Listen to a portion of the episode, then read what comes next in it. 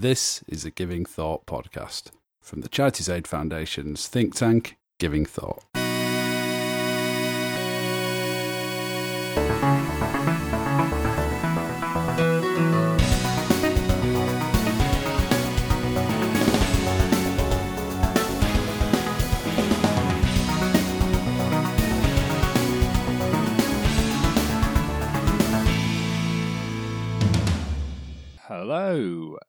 Listening to the Giving Thought podcast. This is the podcast from CAF's think tank Giving Thought, in which we look at big issues and themes relating to philanthropy and the work of civil society.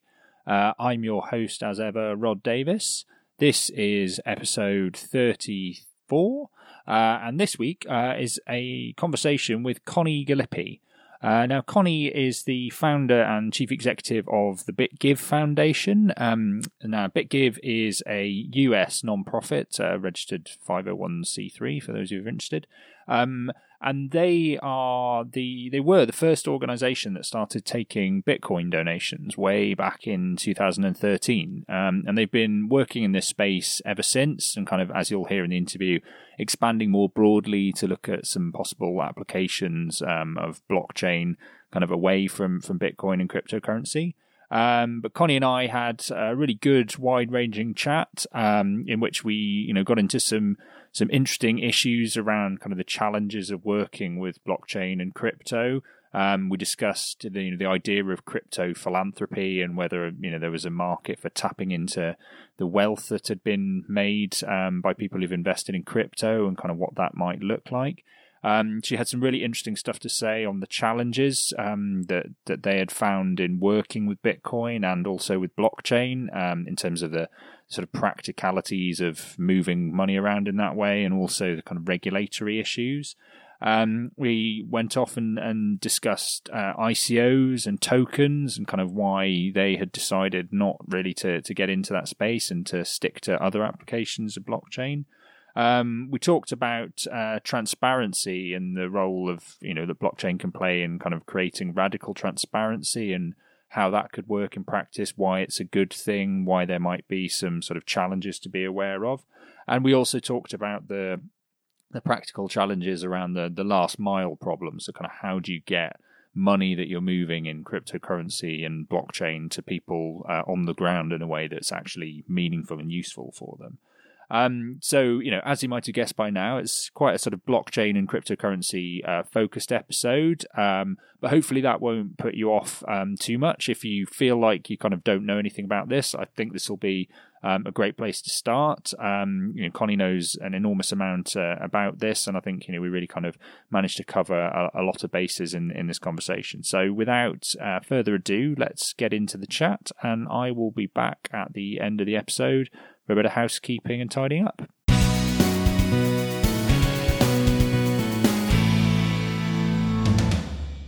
Great. So I'm here talking with Connie Gallippi from the BitGive uh, Foundation. Hi there, Connie. Hello there. Um, and we've spoken quite a bit before, but maybe the, the best way to kick off this conversation is if you just want to say a bit about who you are and kind of what your background is and what BitGive is and what you do. Sure. Well, thanks first of all for having me. and This is great. Um, so uh, yeah, so I founded BitGive back in 2013. So we're we just turned five years old about a month ago. And for Bitcoin and, and the whole, you know, crypto industry, that's a, a long time to have been around. It certainly is, yeah. yeah. yeah, we've seen a lot of a lot of entities come and go and we're still kicking. So um, and yeah, the, the main uh, focus of BitGive has always been to leverage Bitcoin and, and blockchain technology for the philanthropic sector in nonprofits and charitable work on a global scale. And um, there's a lot of ways to do that. Uh, but since we're still pretty early in the industry and in the adoption of the technology itself, um, a lot of it has been about education um, and outreach to NGOs and donors as well, and demonstrating some of the most um, sort of basic benefits of the technology um, for fundraising and, and tracking of funds and movement of funds cross border globally, um, and how that can impact philanthropy for the better. Yeah, great. Um, and I think one thing I, I wanted to kind of spell out up front, which I think I've I've talked on the podcast before, so people who've listened will have, will have heard me say is, you know, I think there's there's definitely a distinction to be made when you're talking about blockchain as it relates to, to philanthropy and crypto between the, the, kind of the idea of crypto philanthropy, which is all about how do you kind of get people giving in crypto and tap into some of the wealth that's been made in that in that area, and the kind of wider potential for the underlying blockchain technology, which I definitely want to come on to and talk about some of the work that, that you've done with the GiveTrack project and things like that. But in terms of that first bit about crypto philanthropy and just kind of tapping into it, you know, what was it that made you sort of think this was an area worth getting into, and kind of what's your assessment of what the wider potential for crypto philanthropy is? Oh, that's a great question. It takes me takes me back to the moment I had sort of the the idea of BitGive. Um, so I um, my my my original and still um, biggest uh, impact or impression, I guess, of the tech itself was the the ability to access people peer to peer anywhere.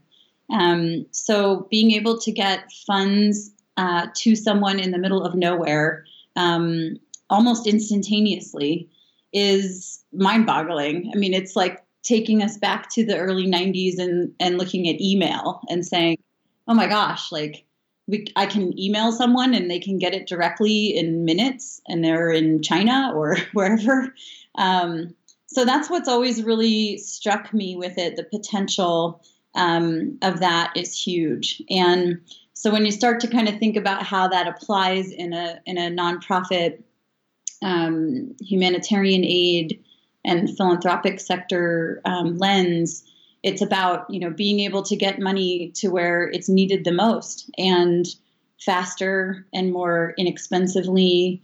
Uh, more money gets there for the cause itself and the act, the act, the activity that they're trying to implement, whether it be a project or some sort of relief aid or whatever they're doing, can happen much faster, and more funds are there for for the impact versus going to fees or getting stuck somewhere or taking a week or sometimes it can take a month, um, you know, for funds to even get there. So that's that's what excited me the most. Um, I think you know, fast forwarding five years, um, there's still so many hoops that we need to jump through to get to that point where that's actually happening um, on a on a broad scale. Um, it is possible with the tech itself, but the investment in making that a reality hasn't hasn't really um, gotten to that point. Yeah, that's that's really interesting because I certainly, in terms of other people that I talked to in this space and have had on the podcast who are, are trying to do things with with blockchain um, around uh, philanthropy or kind of aid, there's a definite sense that that all of this, the theory and the excitement still holds true, but there's there's still quite a big gap in terms of trying to use the existing infrastructure and the tech as it is now to really realize some of that that ambition. And do you, do you, is that kind of something that would chime with you? Oh, absolutely. Yeah, it's it's really largely one of my biggest frustrations because I think that people um, are are very over focused and over excited about the least interesting things of this technology and the excitement leads to investment and effort and time going in a direction that doesn't doesn't capitalize or leverage the beauty of the tech itself really at all so it's frustrating. no, I, I would agree. I mean, my my sense uh, my sense is it would be easy to get despondent, but the the thing that keeps me encouraged is is uh, you know a different sense that there are people out there actually focusing on what I would think are the much more interesting aspects quietly behind the scenes, but they're probably the ones not making so much noise at the moment. But hopefully, they're the ones who will last the distance. At least that's that's my optimistic take on it, anyway. Yes, I agree. I agree, and I hope I hope that they're the ones that over time prevail, and that the te- that the invest- investment you know shifts in that direction. Because that's I was having a, an interview yesterday about um, about this, and I said, you know, they're the, the folks that that are working on these more practical applications that can really make a difference on the ground and in the world and in people's lives are up against you know these very large institutional investments that are now coming in um, to the space, and those it, those larger investment institutions are more focused on different things, and so the the practical applications are are really up against uh, a struggle to get resources to to really demonstrate the beauty and the potential of the technology. Yeah, I absolutely agree. Um, I just want to kind of focus in because one of the, the projects that, that you guys have um, have launched and got up and running, um, which is called GiveTrack, is is you know actually a genuine um, attempt to try and put this, this these sorts of ideas into practice by creating a platform where you can move money using blockchain and kind of get the benefits of reducing some of those barriers of getting money across geographic borders, bring the cost down, and get enhanced transparency. Maybe you could say a bit about kind of what the what all the pieces you had to put in place in order to make that work were and what some of the kind of practical challenges you found along the way? Because i think that would be really interesting for people to to hear from somebody who's actually tried to do it. Right. Sure. Well i'd be happy to. Um, so yeah we we've been working on um, GiveTrack for about two years maybe close to three years now and our first product is out. It's a minimum viable product, and we've we've definitely learned a lot from that, which is kind of the, the purpose of an MVP. Um, and and we've we've definitely come up against a lot of um, a lot of challenges. We're now building the next version, which should be out in early December, and we had the uh, budget and resources to uh, to really try to tackle some of the more complex issues with this next version, um, which is great. Uh, but it doesn't um, doesn't reduce the complexity of the, of the issues. So um, so I think you know there are many. Um, where to begin? I think first is that there's still just a general overall um, lack of, of understanding of the technology. Um, I think in the last year, a lot a lot more people have tuned in and those that were you know their interest was sparked have dove deeper to try to understand it a little better um, but i would say in general there's still a lot of education needed um, for the mainstream audience to really understand the tech itself and how it works so that they're not afraid of it um, essentially you know because there's the, the unknowns kind of push people away unless they're really driven to learn more. Um, so that's kind of one. I think another is that that also applies to NGOs. Um, and in some cases, the larger NGOs are more, um, you know, institutionalized. And so they have a lot of policies and um, things that they can't necessarily align or um, find ways to make this new innovative technology fit into their current policies and systems.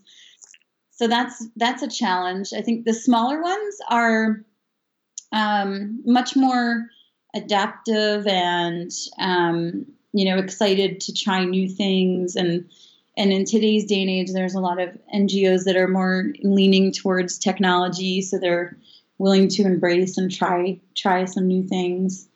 Um, so those are some things are just around adoption, and then the biggest challenge we really have um, is is legal and regulatory issues, and that applies on many different levels. Um, I think the main two would be in the U.S. We're based in the U.S. Um, as an entity that's working with funding um, on behalf of others, it's very challenging not to trigger uh, what they call money license, money services business licensing, um, or money transmitter um, issues, and that's essentially like you would be uh, considered like a bank. So there's very very high level of regulation and scrutiny and policy uh, and licensing required to operate at that level. And we, as a nonprofit, aren't going down that road. And I don't necessarily think it's really um, appropriate as a nonprofit, but it is something that's challenging for us to work around. Um, so that would be one. And then on a global level, it's also um, uh, regulatory issues have become quite a problem. Like anywhere we're trying to support projects on the ground, we've been trying because we're kind of at a pilot stage. We've been trying to choose projects that we know, we hope will have a successful path of funding to the end re- result in order to demonstrate that. So we've been choosing locations in the world that, you know, there's some sort of crypto adoption, there's some way of converting the funds or using them on the ground um, so that we can demonstrate, you know, from point A to point C or whatever. But in every case that that's happened, um, we've come up against regulatory issues within those countries. And what I've noticed is that it's a common thread that where in in different countries in the world where there tends to be more adoption, um, that's when the regulations come down because they start to see more use and they get concerned and they don't understand it, so they start to shut things down.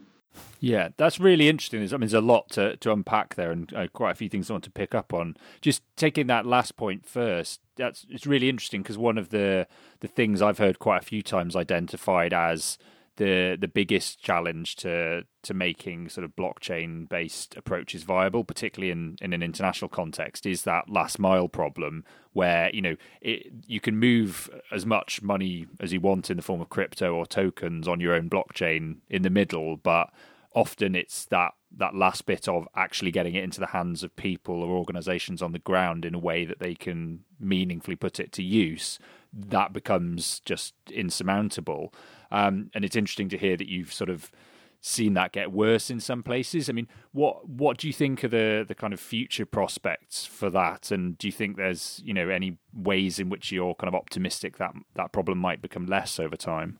Yeah, so yeah, that's the biggest challenge, really. Um, so what I think ultimately is that it's it's a temporary issue as far as converting um, crypto assets into like a, a a fiat currency.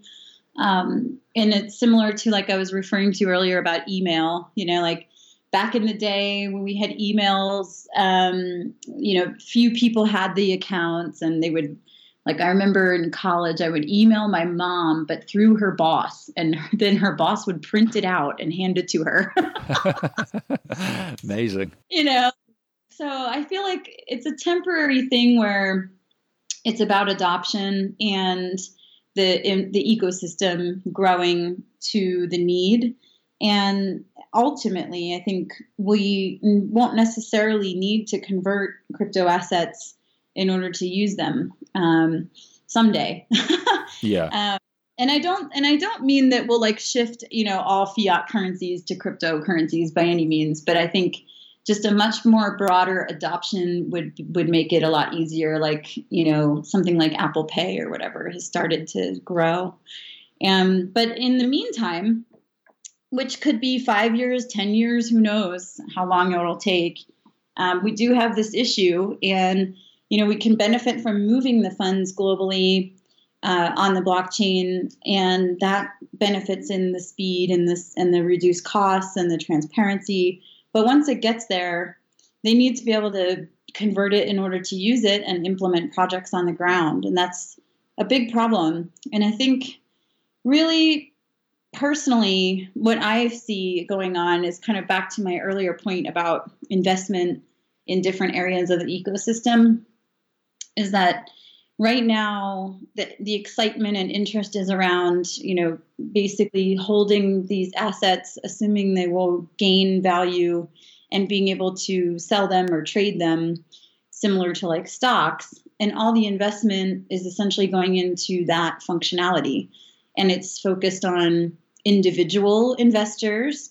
Um, there's a little bit now of growth into an institutional market but it's really focused on investment and trading. And so we are trying to work with that infrastructure, but it's it doesn't really help in the sense of getting to developing countries, developing economies, and more remote, sort of rural areas. So, you know, if people maybe in, say, Nairobi can tap into an exchange online and convert crypto into shillings, but that, that's not necessarily helping you know the people who are out in western kenya on the ground in the middle of nowhere trying to build a school or something. Yeah. And I, and I, I guess there's something interesting there about whether you can tap into things like the the infrastructure for mobile payments because obviously i mean one of the things in the international development world is that uh, idea that there's a leapfrogging effect in in some developing countries where you know the, the, fact that they've never had a lot of that traditional infrastructure for for banking and that sort of thing means that it's actually easier for them to adopt some of these newer technologies. Do you think there's there's potential down that road? I do think so. Yeah, I think that it's really a, a matter of like putting investment and focus in that area and and dealing with the regulatory issues because like i mentioned kenya it's a perfect example probably the earliest and first example of regulatory issues getting in the way. And so this story is, um, you know, you've probably heard it many times, but for your listeners, the story is, you know, they have this wonderful M-Pesa system in Kenya, which is exactly what you're referring to, this sort of prop frog um, mobile payment system that's prolific there, and they use, you know, just feature phones to actually pay with digital cash for items and it's it's really useful in almost every part of their society, even in the more remote areas. Um, and what BitPesa has done, which is one of the earliest companies in in the industry, was they worked to have a Bitcoin exchange that converted Bitcoin into shillings and put it into M-Pesa accounts. So they're they plugged right into that system, which was really amazing. Uh, but unfortunately, like I was referring to earlier, that once it became more commonly used and understood and known, then Safaricom, who owns M-Pesa, basically shut them down and said, you know, they, they went to the government and said, oh, we don't want these Bitcoin people using our rails and what's this weird technology and shut it all down. So BitPesa continues to totally rock and has moved on to like seven other countries across Africa. Um, and you know continues to be one of the strongest companies in the industry but these regulatory issues are are real and they become very limiting in that sense but i think you know the same thing happened in india um, and indonesia it keeps happening where there's these common sort of mobile cash systems that people people are used to using. And then bitcoin companies leverage that or capitalize on that. Um, but then the government steps in. So. Yeah, no, I, it, it seems like that question of regulation, even though, even though you know, to outsiders, it probably sounds like the most boring part of the whole thing, is actually probably the most crucial thing because there's this sense of kind of two worlds colliding with each other. Um, and I think you know from a regulator's point of view, all this stuff is happening so fast, and and there is also quite a lot of justifiable room, you know, cause for concern when they see what's happened in the ICO market and other things, which are kind of some of the less good aspects in many ways of of what's been happening around crypto and blockchain. That you can understand why their immediate reaction is just to to totally pull up the drawbridge. Um, but I mean, I guess from from your point of view, with a view to the future, do you think that the you know the answer is for there to be kind of less regulation, or do you think it is that the those two worlds need to kind of start to understand each be- each other better and get more sensible regulation that kind of understands and can can work with crypto? And have you seen any examples of that, you know, in your work anywhere around the world?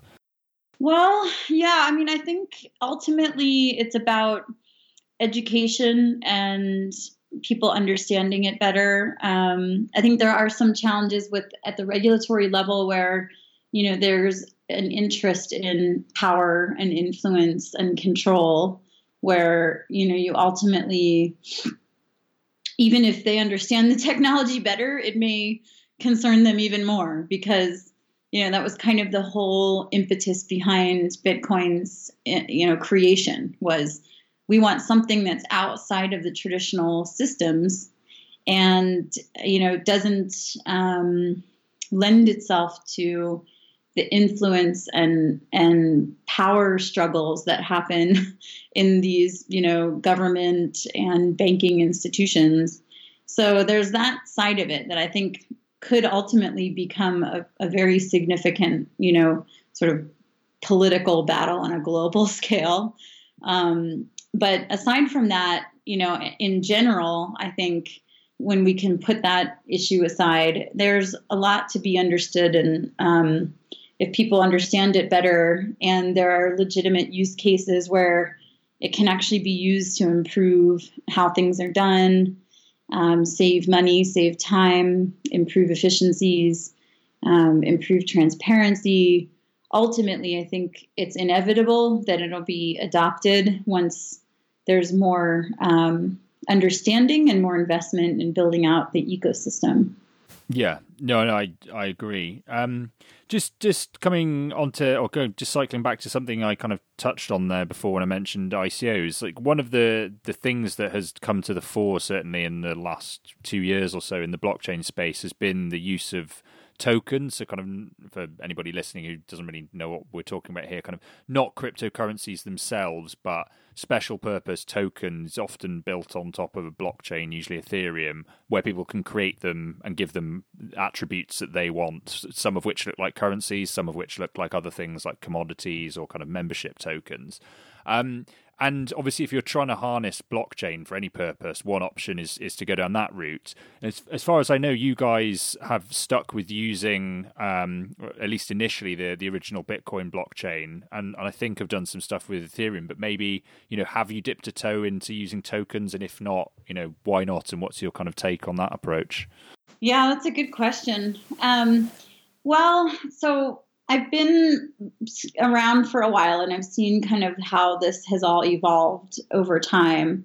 And I definitely um, have a lot of questions about other, especially tokens, but other cryptocurrencies too, um, and how, you know, how they're originally um, created and how they function and how that differs from Bitcoin. Um, so, you know, with Bitcoin, it, if you look at the market, you know, caps and of all these different coins is obviously the largest and it's been around the longest, which is one thing. But ultimately, for me, it's about having a truly decentralized and consensus based blockchain. So, any private blockchain, I don't understand what the point is really because if if you're trying to provide true transparency and true accountability a private blockchain can be modified. And so it basically takes those aspects completely off the table. A lot of people seem to be not understanding that which is fine but i think eventually they will. Um, so that's one issue. And the consensus based issue comes into play too when we look at even things like Ethereum, which are much more um, commonly used versus some of the other tokens or altcoins or things that are out there. Um, and theoretically, it's a decentralized consensus based system, but looking back at some of the early um, issues that have occurred with Ethereum around um, like there was a hack of multiple millions pretty early on. And there was pretty much like an authoritarian decision made by the founders. And the fact that there are founders anyway is a problem right? Um, but they basically made an authoritarian decision like oh well you know we're going to fork now so that all the coins that this hacker got are, are not going to have any value unless they can get a bunch of other people to continue to use that fork. And to me, that's not a truly consensus based decentralized system. So, you know, there's things like that that um, we, you know, I'm not trying to criticize Ethereum at all because I think all of these new technologies are important and they're testing theories and they're finding, you know, where there's issues and concerns. But ultimately, when we cho- make a choice about what we're going to use and build on, I'm looking at those things. I want to be able to say, you know, we have true transparency. There is, you know, no way someone can change the data on this on this truly decentralized network. Um, so if we're building a product like GiveTrack about transparency and accountability, I need to be able to, you know, really with with full trust in our choices, um, be able to say that that's what we're offering.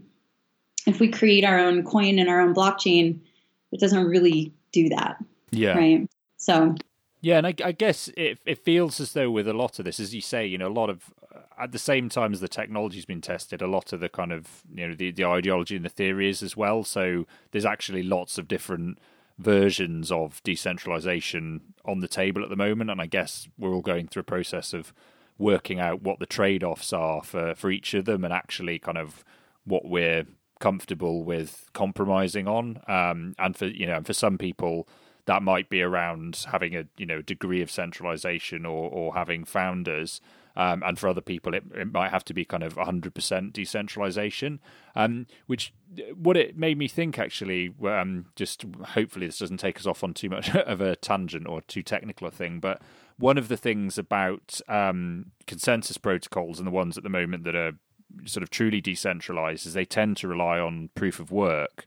Um, again, for anybody listening, that's essentially, without going into the detail, it's a kind of a, a competition based method of establishing the blocks in a blockchain, but it, the criticism is that it's very wasteful by design, and so it uses up vast amounts of um, energy. And so people are at the moment quite strongly advocating for other approaches like proof of stake. But people who are against that say that that immediately sort of undermines the decentralized nature of these things. I mean, do you have a, a view on where that whole consensus argument's going to go, or kind of whether you have concerns about about some of these issues with proof of work? Yeah, that's a big topic. Mm, yeah, um, yeah. So, I mean, I think so. My background before I started BitGive was in the environmental field, and so I'm very tuned into you know issues around that whole topic and you know the energy energy issues there's been some articles that have come out around energy use and um, of the you know as this system grows and becomes more widely adopted what, what's that going to take? What's you know as, as the difficulty increases for the algorithms what's it going to take?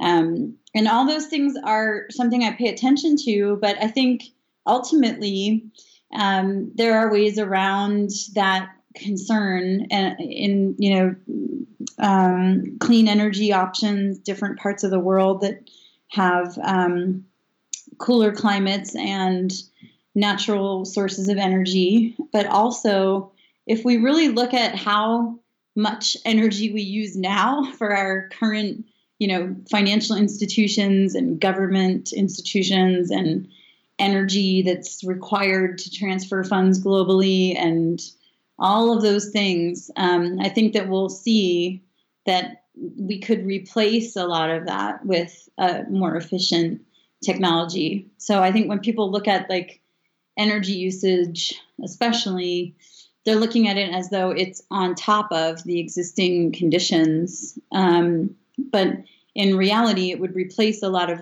existing institutions and systems that require a lot of energy as well and improve upon the efficiencies. I think, excuse me, um, I think as far as like proof of stake versus proof of work, I definitely think there's still a lot more to be um, said about that and and tested. I think Ethereum is looking at this proof of stake option. Um, it's definitely not already live and happening. I think it's more of like a we think we have a solution um, and everybody's getting excited about that and sort of rallying around that. But is it really a solution? Um, we don't know. And like you said, it may compromise on things like consensus. So, or decentralized systems. So, depending on what people really want um, to get out of this technology you know sometimes there are things that we have to accept in order to get the results we want out of something so to me it's worth it if we can have a truly decentralized system that's consensus based that no one really has power or control over that is worth it um, and there's so much corruption in the world um, that we could take out of the, the hands of those in power um, by having something like this. So it's it's kind of like apples and oranges when you think about it that way. But yeah, no, I think on that environmental point, um, I agree. I mean, I, I, you know, sort of again, I stay on top of this because I'm quite you know, deeply kind of concerned about environmental issues. But I, I think often it's painted as a much simpler issue than than it is when you take into account, as you say, the fact that you need to acknowledge the counterfactual of well, we're not talking about doing this as well as all of this traditional infrastructure. You know, we're potentially talking about it as a replacement, and also when you look at the source of where the energy currently is coming from in terms of the percentage that's renewables and the percentage that could be, it starts to look like less of an issue um, than it's sometimes presented at, although something we all need to, I think, remain aware of. Um, the the thing I wanted to just come on to ask you about now, which you know we've talked, uh, we've mentioned in a lot of, of what we've been saying, is about transparency, because obviously that's kind of one of the big prizes on offer here through through using this technology. Um, but just in terms of kind of why we're we're aspiring for for transparency, I think it's it's sometimes worth digging down because it it obviously seems like something that's very positive, but um, actually, kind of why different people want to to use the technology to get to get transparency, I think is interesting. Do you have a sense of whether it, in your experience, has an impact on donor behavior? Because it, it's sometimes presented as though if you use blockchain to make giving more transparent, donors would just definitely be have much more confidence in the organizations they're giving to and therefore would give more. Have you found that to be the case? Well, I think it definitely is intriguing to people. Um, and there's a lot of stories, you know, out there, especially over the last like couple of years about, you know, where's where are the funds going for things like, you know, the the Haitian issue with American Red Cross and you know, just some really big stories that have come out that I think definitely have people wondering, like, well, what's really going on? What's happening with this money? And even the NGOs themselves, you know, there's a lot of them are so large and they have people all over the world. They don't necessarily know.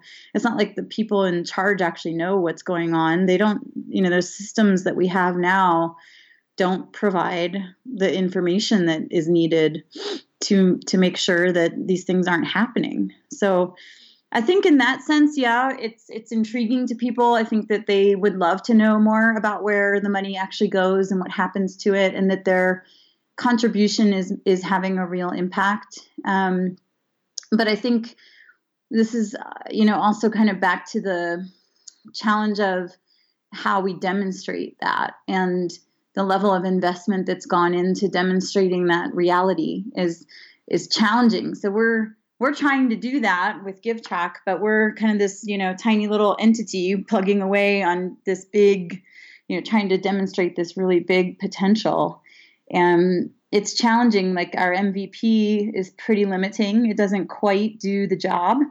Um, I hope that our new version will. And the the hope is that if we can demonstrate that this is really possible, that it can be done, it sets a new standard. Like, oh yeah, okay, wow, you know there's there is a way to do this and that creates demand for it but it's i think we're ahead of that at the well behind that at, at the at the current stage where we still need to demonstrate it to the to the you know mainstream audience uh, first but yeah I think once we can do that, yeah, I definitely think there's an, an interest, and we get a lot of inquiries from people about how are you doing this? How does it work? You know what's really going on. Um, and so it's a matter of of digging into you know what's really possible demonstrating that and doing it in a way that's not too complicated for people not too techy you know. Um, and that's challenging because this the tech itself is still in a you know i wouldn't say infancy but maybe toddler age. Um, and so, in order to make it really easy to use and simple to understand for a mainstream audience, is extremely challenging. Yeah, I guess the extent to which you can kind of hide the blockchain in the back end and just use the the upfront interface to to essentially just make it something that a donor can see uh, or get the benefits of transparency without necessarily having any understanding of how that's that's being achieved. But as you say, at the moment, that's actually quite a lot more difficult than uh, than it sounds. Um, just interested on the the flip side of the the transparency question. There, we we've mentioned about you know why why donors would have an interest if it can be demonstrated to them that it works in, if you're going to get that kind of end to end benefit of transparency, you obviously have to get you know non-profits or civil society organisations on the ground on board, and and you have um, in the work you've been doing with the MVP for for GiveTrack. What what have you found their attitude is to to the idea of you know kind of radical transparency? And, and you know if they're positive about it is it just because they see it as a way of getting more donations or do they see benefits for for them as organizations?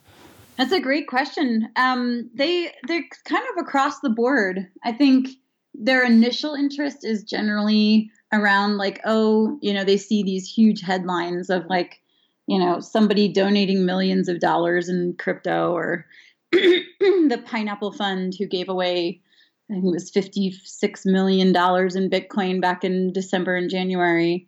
And that's often how they initially get interested like, oh, this is a new audience or a new donor base for us. Um, but in many cases, then they start to understand the technology more and they see the, the beauty of what's possible. And that's where we're headed with it. You know, we're we need to do both because for you know the gateway is hey look at this new way of raising money but the beauty of it is so much more um, and we've had experiences across the board with ngos um, and it really doesn't necessarily you know um, align with any particular like categorization of them like in some cases like really large institutions like save the children you know, they were one of the first to jump on board in 2013 or 2014, I think, um, started accepting Bitcoin, you know, and they're huge. Um, but, you know, taking it further with them has been a little harder to get, um, like I was referring to earlier about there's the different sort of institutional policies and systems that are in place for these larger organizations does make it more challenging to apply the tech more across the board than just a fundraising um, aspect. So it's it's it's interesting, but I think that you know in many cases they're they're blown away by the potential. Um, but there are a lot of them are at that initial sort of gateway stage still of like, hey, this is a cool new thing we can do. We can be innovative. Um, we can maybe be ahead of the game and maybe we can appeal to this new like crypto millionaire sort of you know or millennial audience in a way like a different uh, a very different demographic than what your typical donor might be yeah yeah, and on on that actually, it's kind of brought us back around to the crypto philanthropy thing we were talking about at the beginning. And you mentioned the Pineapple Fund there, which I know anybody who's aware of uh, a kind of crypto philanthropy here in the UK always always sort of loves that story. And I should flag up for readers that you guys actually got money, didn't you, from the from the Pineapple Fund? I think it was you were one of the uh, the recipients. Yeah. Yeah, uh, we first um, there was a f- an initial four contributions that they made before they really came out publicly to the world and we were one of those four. And then they came back and doubled down with us later and um, we're also the only really bitcoin or blockchain focused ngo um, there were i think mm. 60 different charities that they contributed to. Um, yeah that was huge. That whole thing was just mind boggling it still is do you, do you think we're going to see more of that? Because I mean, there was there was the Pineapple Fund, and then there was an announcement that I mean, didn't get a massive load of play last year, but the Coinbase um, CEO kind of announced that he was setting up a, a sort of philanthropic initiative. Um, I wonder whether we'll see more of that, or whether one thing that I really wanted to ask you actually reminds me was at the moment anybody who doesn't kind of keep up to speed with with crypto crypto's not in an especially great place. I mean, after the the massive rise in prices at the the back end of last year, it's very definitely entered a market downturn and arguably is in a pretty strong bear market. What I can't work out in my own head, and I'd be really interested to know what you think, is do you think that's going to be good for the prospects of crypto philanthropy because people might actually be more likely to use this stuff as currency or to or to see giving it away as as appealing, or do you think it's going to make it less likely because people are going to want to hold on to it for that much longer? That's a good question. Yeah, I think it depends on the audience. Like, um, in general, right now, what we're seeing is definitely a slow time because a lot of people who got in, interested and involved in crypto got interested when the price was up really high. So they, you know, jumped on the bandwagon with all the hype and then they lost a bunch of money when it fell from 20k down to I think it's at like seven now. So they're and that's like you know the huge growth of the of the user base is that that sector essentially. So those people, yeah, they're they're trying to re you know regain um, their value and they're not necessarily doing much about it, but they and they also got involved because of the hype, right? But then there's this whole different, you know, kind of um, subsection of the ecosystem, which is people like Pine, the Pineapple Fund, um, who's been around from the early days and truly believes in the technology and you know understands the beauty of demonstrating that and isn't necessarily concerned about you know losses and didn't get involved just because of the, the hype so I think it just depends on the the person, but right now because of where we are with this sort of adoption of this technology, there are a lot more people who are just in in it for the the quick buck who lost some money than there are early adopters who are really excited and interested in demonstrating real use cases. So I think that's where the rub is at the moment. yeah. Um, and I'm, I'm aware at this point that we're in danger of running long, so I'll, I'll wrap things up. But just following on from that, what's your kind of final thought in terms of you know what what you think is the biggest challenge you need to overcome, and what it is that you know keeps you optimistic and gets you up in the morning and working on this stuff? Oh wow, that's a great question. Um, well, I think, you know, ultimately, like people ask me a lot, like, well, what, you know, how do you feel about the price changes and how you, you know, where do you think is all going and that kind of stuff. And, you know, ultimately, I truly, truly believe in this technology. And I walked away from, you know, senior level 15 year career to start this, in this foundation and, and make the, the reality of, of what's possible with this tech real. And I know that it's going to take a long time. I mean, we've been plugging away at this for five years already. Um, and I know it's going to take time to make it a reality, especially at scale.